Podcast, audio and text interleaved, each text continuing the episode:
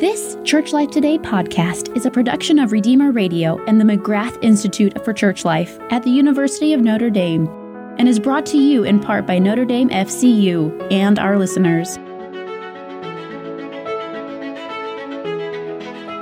Do you have hope for the future of American politics?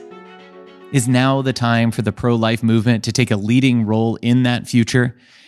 We're going to think about things like that on today's show as I welcome Dr. Charlie Camosy, Associate Professor of Theological and Social Ethics at Fordham University.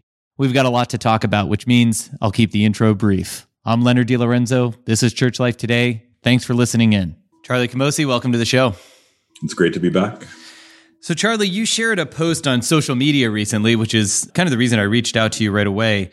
The post had to do with a discussion you were leading in a class you're currently teaching at Fordham. Basically, the class session, as I understand it, was on racism as a life issue. And what you said was that prior to that class, your students didn't seem to be able to imagine how a pro life position could have anything to do with a concern for racial justice. In fact, I think you said it seemed as if students almost uniformly thought of the cries for racial justice as being on the opposite end of the spectrum from pro life concerns. Can you just sort of break this down for us? Give us a little bit of insight into what was going on, what you heard, what you saw, what's going on here.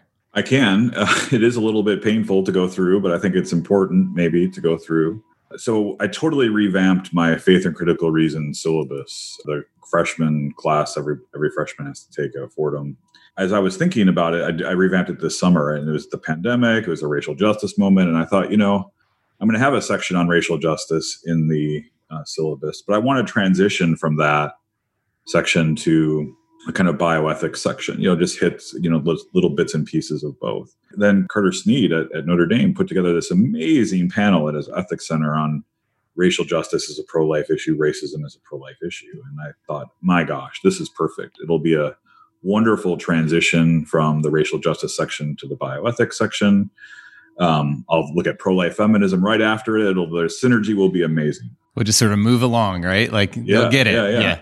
Yeah. In fact, Gloria Purvis, who's quickly becoming one of my heroes, yeah, is in both. So she's on that panel, and then I had her read. I had the, my students read her open letter to AOC about pro-life feminism, which mm-hmm. is so beautiful, or at least in my mind, it was beautiful. Mm-hmm. But I was just so struck by how, even after listening to that panel, even after engaging Uh, with another article I had them read, they just couldn't make the connection. There was something stopping them. Like even when you lay it out and say, okay, pro-lifers tend to think of concern for the vulnerable, concern for violence, concern for those who have trouble speaking up in the culture, giving a voice to people who have trouble speaking up in the culture.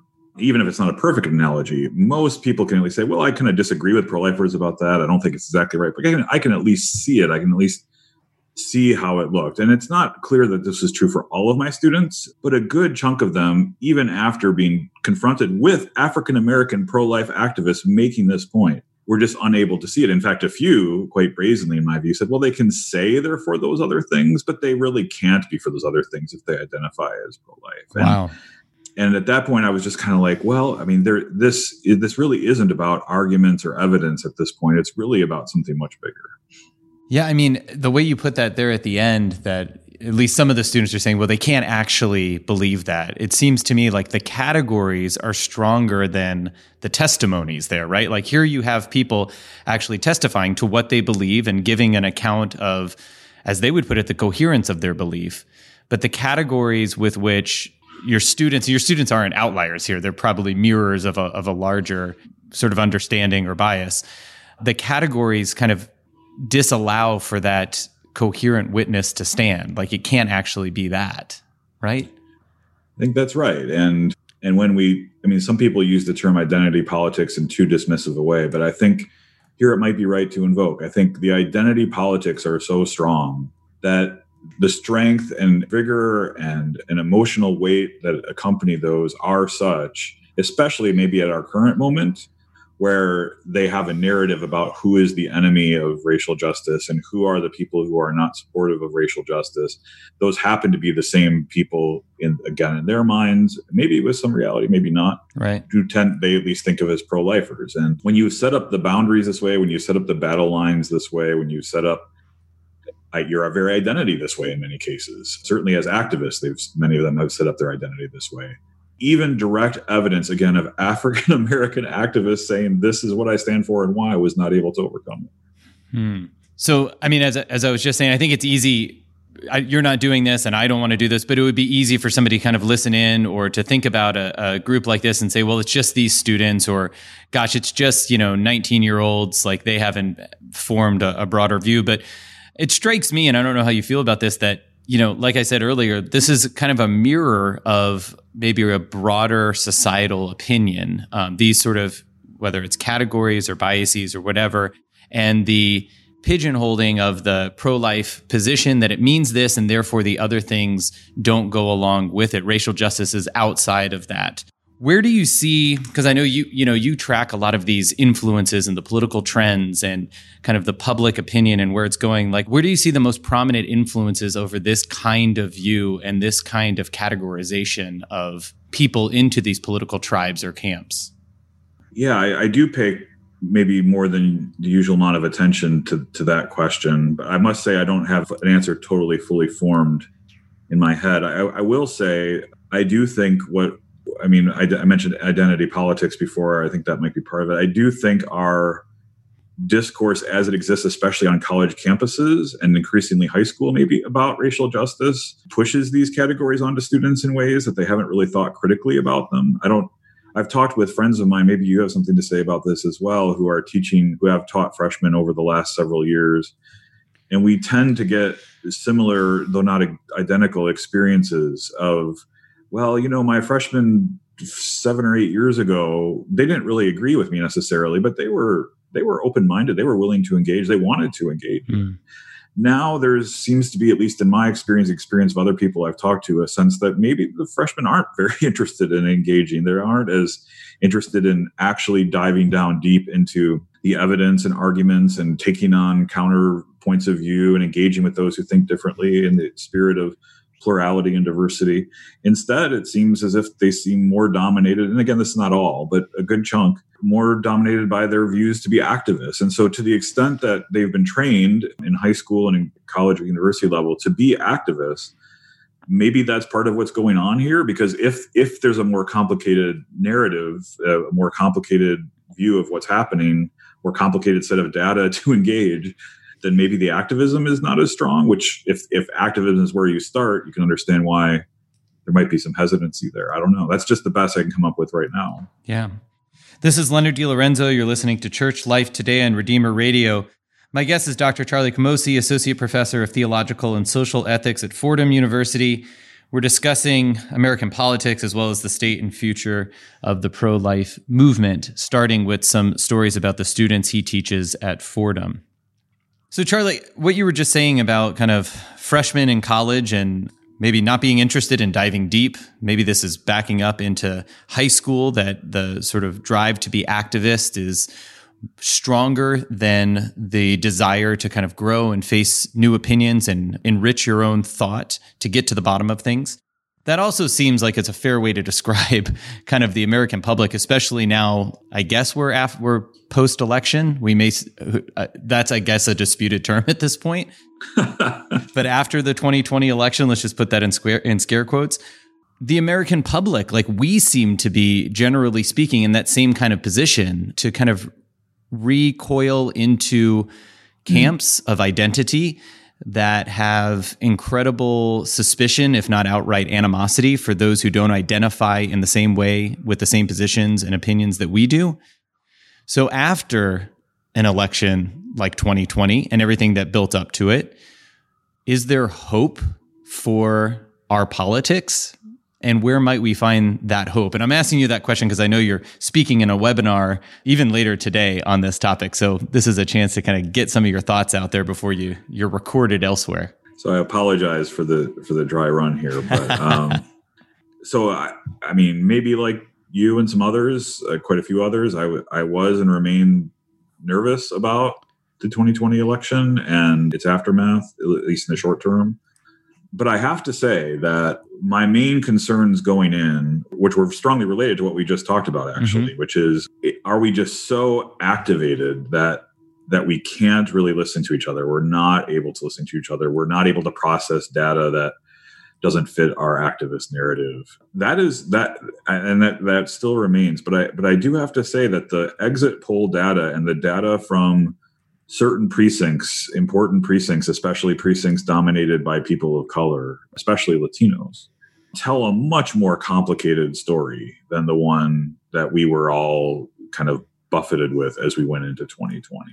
Hmm. And that story is one in which apparently in many places people of color either voted for Trump at the same way they did in 2016 or especially in the case of Latinos voted for him at higher rates than mm. they hmm. did in, in 2016 according to exit polls and again we need to really maybe process this data a little more but from what I saw in the New York Times the number of LGBTQ plus people who voted for Donald Trump compared to 2016 doubled in in 2020 white folks, uh, especially privileged white folks, went to Biden much more than they did in 2016, and probably was the reason for his his victory, his apparent victory.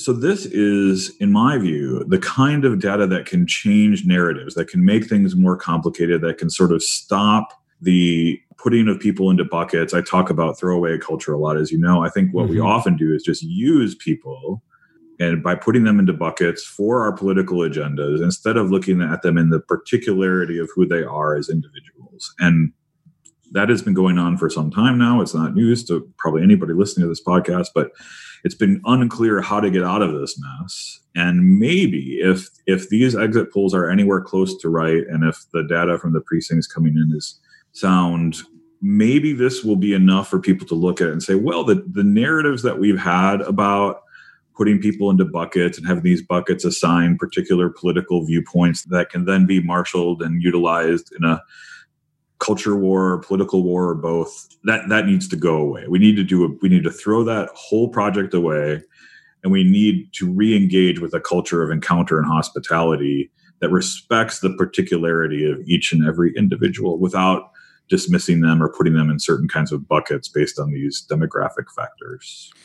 That's really interesting. You know, I was just um, earlier this week, maybe it was last week, listening to a podcast, an episode of, I think it was This American Life, maybe it was Radio Lab, but they were basically tracing back kind of the emergence of identifying blocks of voters. And then it really got down to slices of voters because you don't have blocks. It's kind of like micro analysis of certain groups that you can try and sway this way or that way. And it went back to, I think it was Clinton's second campaign, Bill Clinton's second campaign and the identification of soccer moms, like who fit a mm. certain kind of profile. They had a certain socioeconomic status. They were mostly white. They had a certain constellation of concerns. And Clinton's victory was sort of attributed to swaying those potential voters his way they were kind of updating that now and how it's become, you know, especially political operatives have become sort of hyper focused on this. And they talked about, what was it, Trader Joe Republicans? So Republicans who have certain characteristics that you would usually identify with liberals, including that they shop at Trader Joe's. And then what was, what else was there? There was the Patel Motel cartel. So I don't know. I think this is right. 50% of motels owned in the United States are owned by Indian born or Indian immigrants mm. right? And 70% of those have the last name Patel, which was astounding to me. In any wow. event, like they had wow. them as a block. And like, how do you sway? But what they were finding and actually interviewing these people in the more modern situation, not back in Clinton's time, but now, is precisely what you're saying. Like they they aren't a monolith, right? Like they don't just have one set of views and therefore this outcome in a in a vote. Guess what? They're complex, nuanced people who have a variety of different concerns and make decisions not necessarily in a predictable way. So, you know, what you're what you're talking about here makes me think about the kind of disservice we do by naming and sort of pasting these labels on blocks of people, even to talk about the black vote, the Latino vote. We haven't even talked about the Catholic vote, if there is such a thing as that. And right, we're exactly. trying to talk about blocks. So, what do you think? Like, how do we I mean, maybe it's in our political discourse and it comes from political operatives, but how do we stop thinking in those terms? Is this does it mean that we have to stop polling? Maybe we should, or do we have to go about our politics in a different kind of way?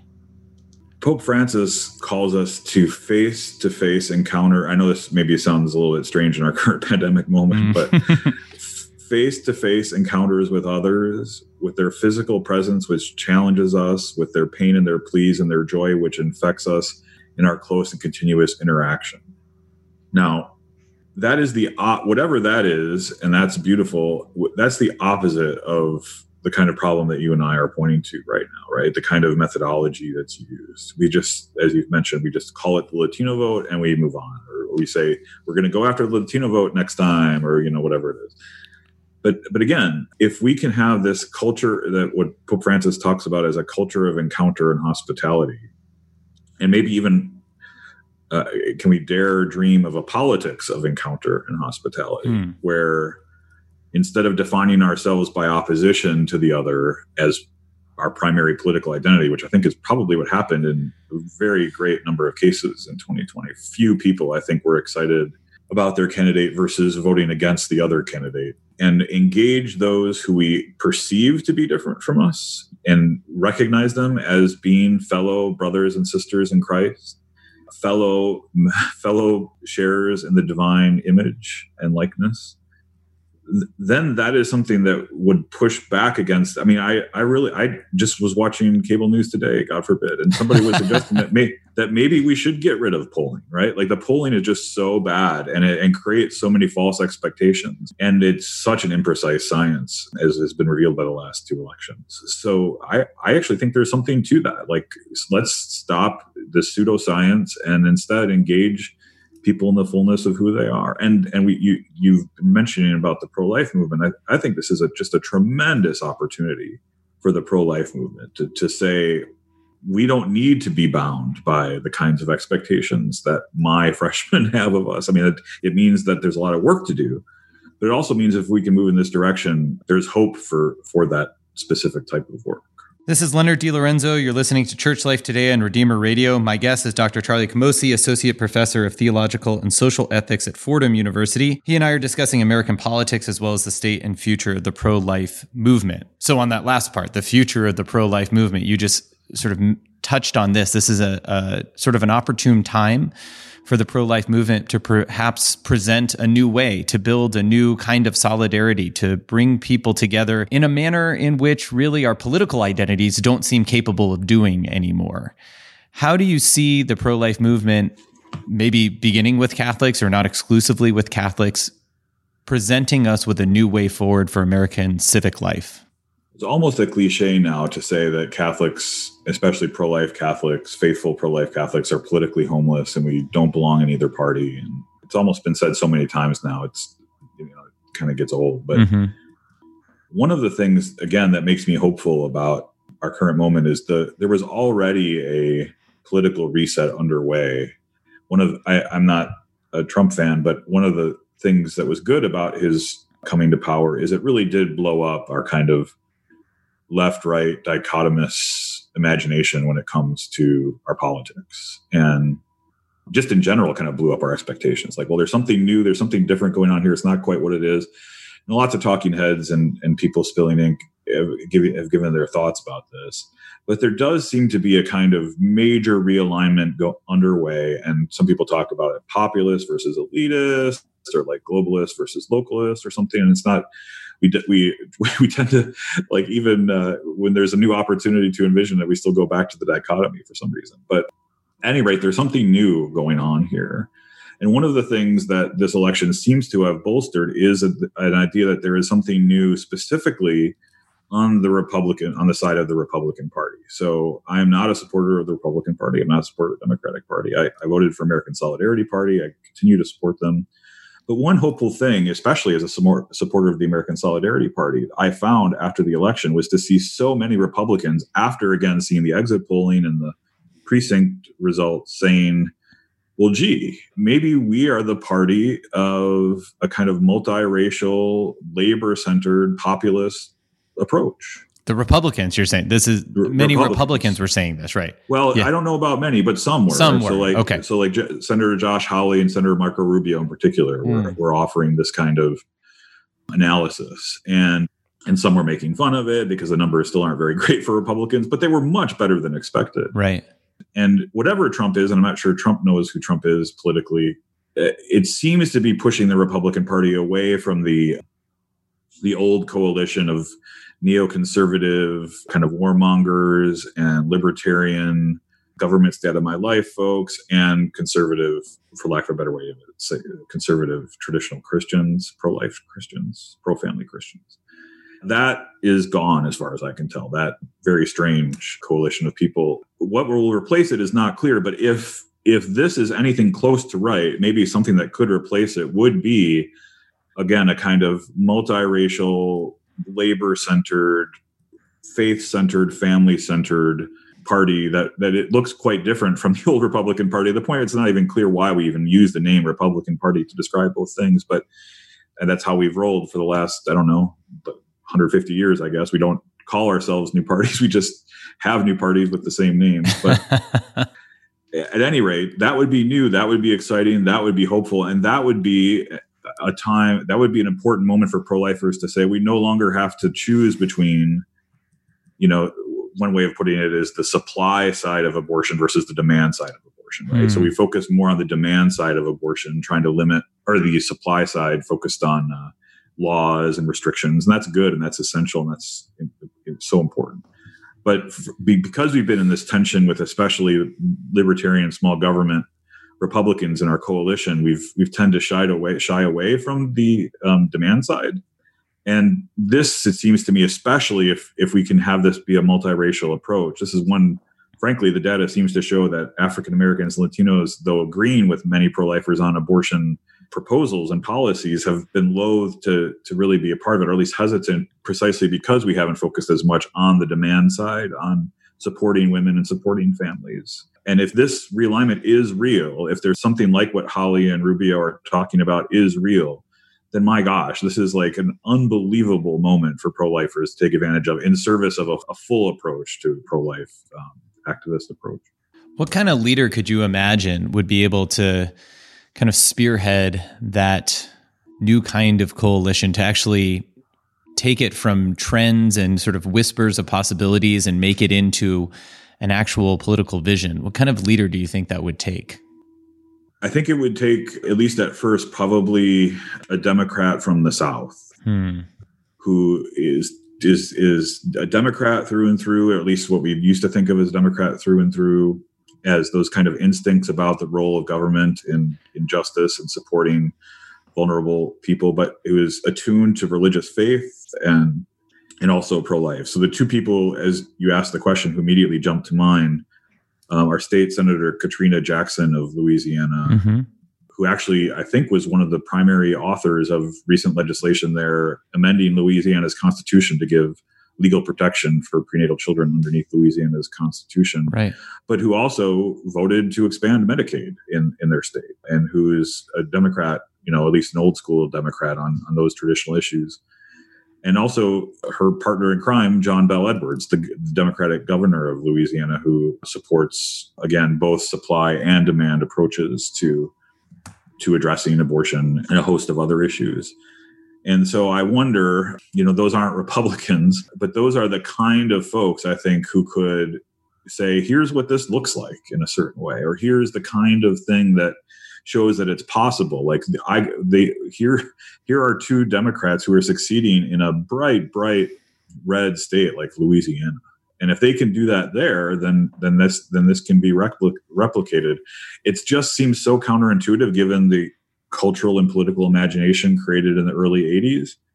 But but as my students like to remind me, the early 80s was a very very long time ago, and uh, which is hard to hear. Yeah, my students make me feel that. Yes. I shared a photo with them of myself in the early 80s this semester just so I could prove to them that I was there. And they saw it. I was there.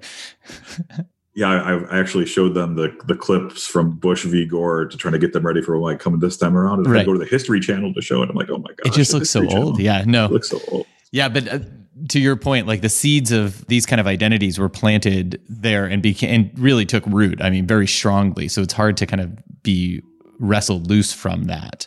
So to your point, as there. I tell my students, like our, uh, this was this was a long time ago. So yeah. why are you accepting whatever my parents decided in the early 80s is the way to start thinking about this? You know, and and there is that does actually give me some hope. It Uh, that that this generation can say, I, I don't think we need to accept whatever they decided the coalitions were in 1981. Yeah. Well, we're coming to the end of our time here, Charlie. Just one last thought I have, and I'd love to, your thought on this quickly. It might be a bigger thing, and we'd have to talk about it at another time. But we started off talking about your students who are more interested, it seems, in the activism side, or uh, probably have a, a deep interest in racial justice, but we're suspicious perhaps of the pro life movement because don't see it as being capacious to those concerns. So to build a new coalition means to kind of draw people like that in to a pro life position that is hospitable to the racial justice. But I wonder on the other side, there's many of us Catholics who might be fearful about not voting, let's say for a Republican, right? Because of the way in which the party platform lines up with the defense of the unborn and curtailing the rights to abortion. So if we're asking for some kind of courageous movement from the one side, maybe from younger people who have the activist interest, what's the corresponding move or how do we sort of think about Catholics who are fearful of leaving the old Republican pa- platform? No, that's an excellent question, and I I think there is a responsibility on the part of of the groups that are folks you just mentioned, and and maybe the way to articulate it is this: the Republican Party, I don't need to tell you, has taken pro-lifers for granted for so long, and has pulled the football away from us so many times that if, even if there wasn't a a, realignment underway, a chance to rethink the party underway, we should have been, in my view, very skeptical of aligning too strongly with that party. But now, if given that we are in the midst of this radical realignment, or at least very strong realignment, given that this this is a moment for creativity and rethinking, we have to let our Republican friends know that they can't. It isn't business as usual. You you either have to support life in a, a multiplicity of ways, the ways we want, or we're not going to continue to vote for you at all. I mean, one one striking thing I found was that even after the Trump administration, there have been some victories. Planned Parenthood still has just as much money, if not more, as they did before Trump mm. was president. Mm. There, there's an opportunity here to move the party, to move in general, but they can't take us for granted. So that's actually one reason why I think it's important to take groups like the American Solidarity Party seriously and say, listen, you can't. We are not fundamentally Republicans. That's not where our identity is. Fundamentally, I hope most of us are Christians, and the gospel is where we're at. If, if we have a transactional, you know, relationship with you, but if the transaction ain't working, or if we can do better somewhere else, then that's where we'll go. Mm. That's that's my view anyway. And we're all again, we're already seeing this in in very influential senators like like Rubio and Hawley. and, and yeah. so I think there is a hope to do things differently.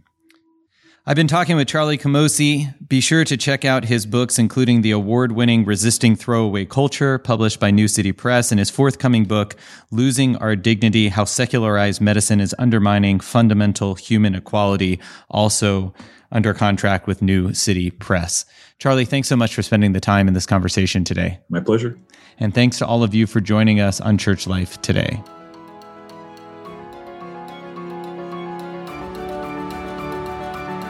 This Church Life Today podcast is a production of Redeemer Radio and the McGrath Institute for Church Life at the University of Notre Dame and is brought to you in part by Notre Dame FCU and our listeners.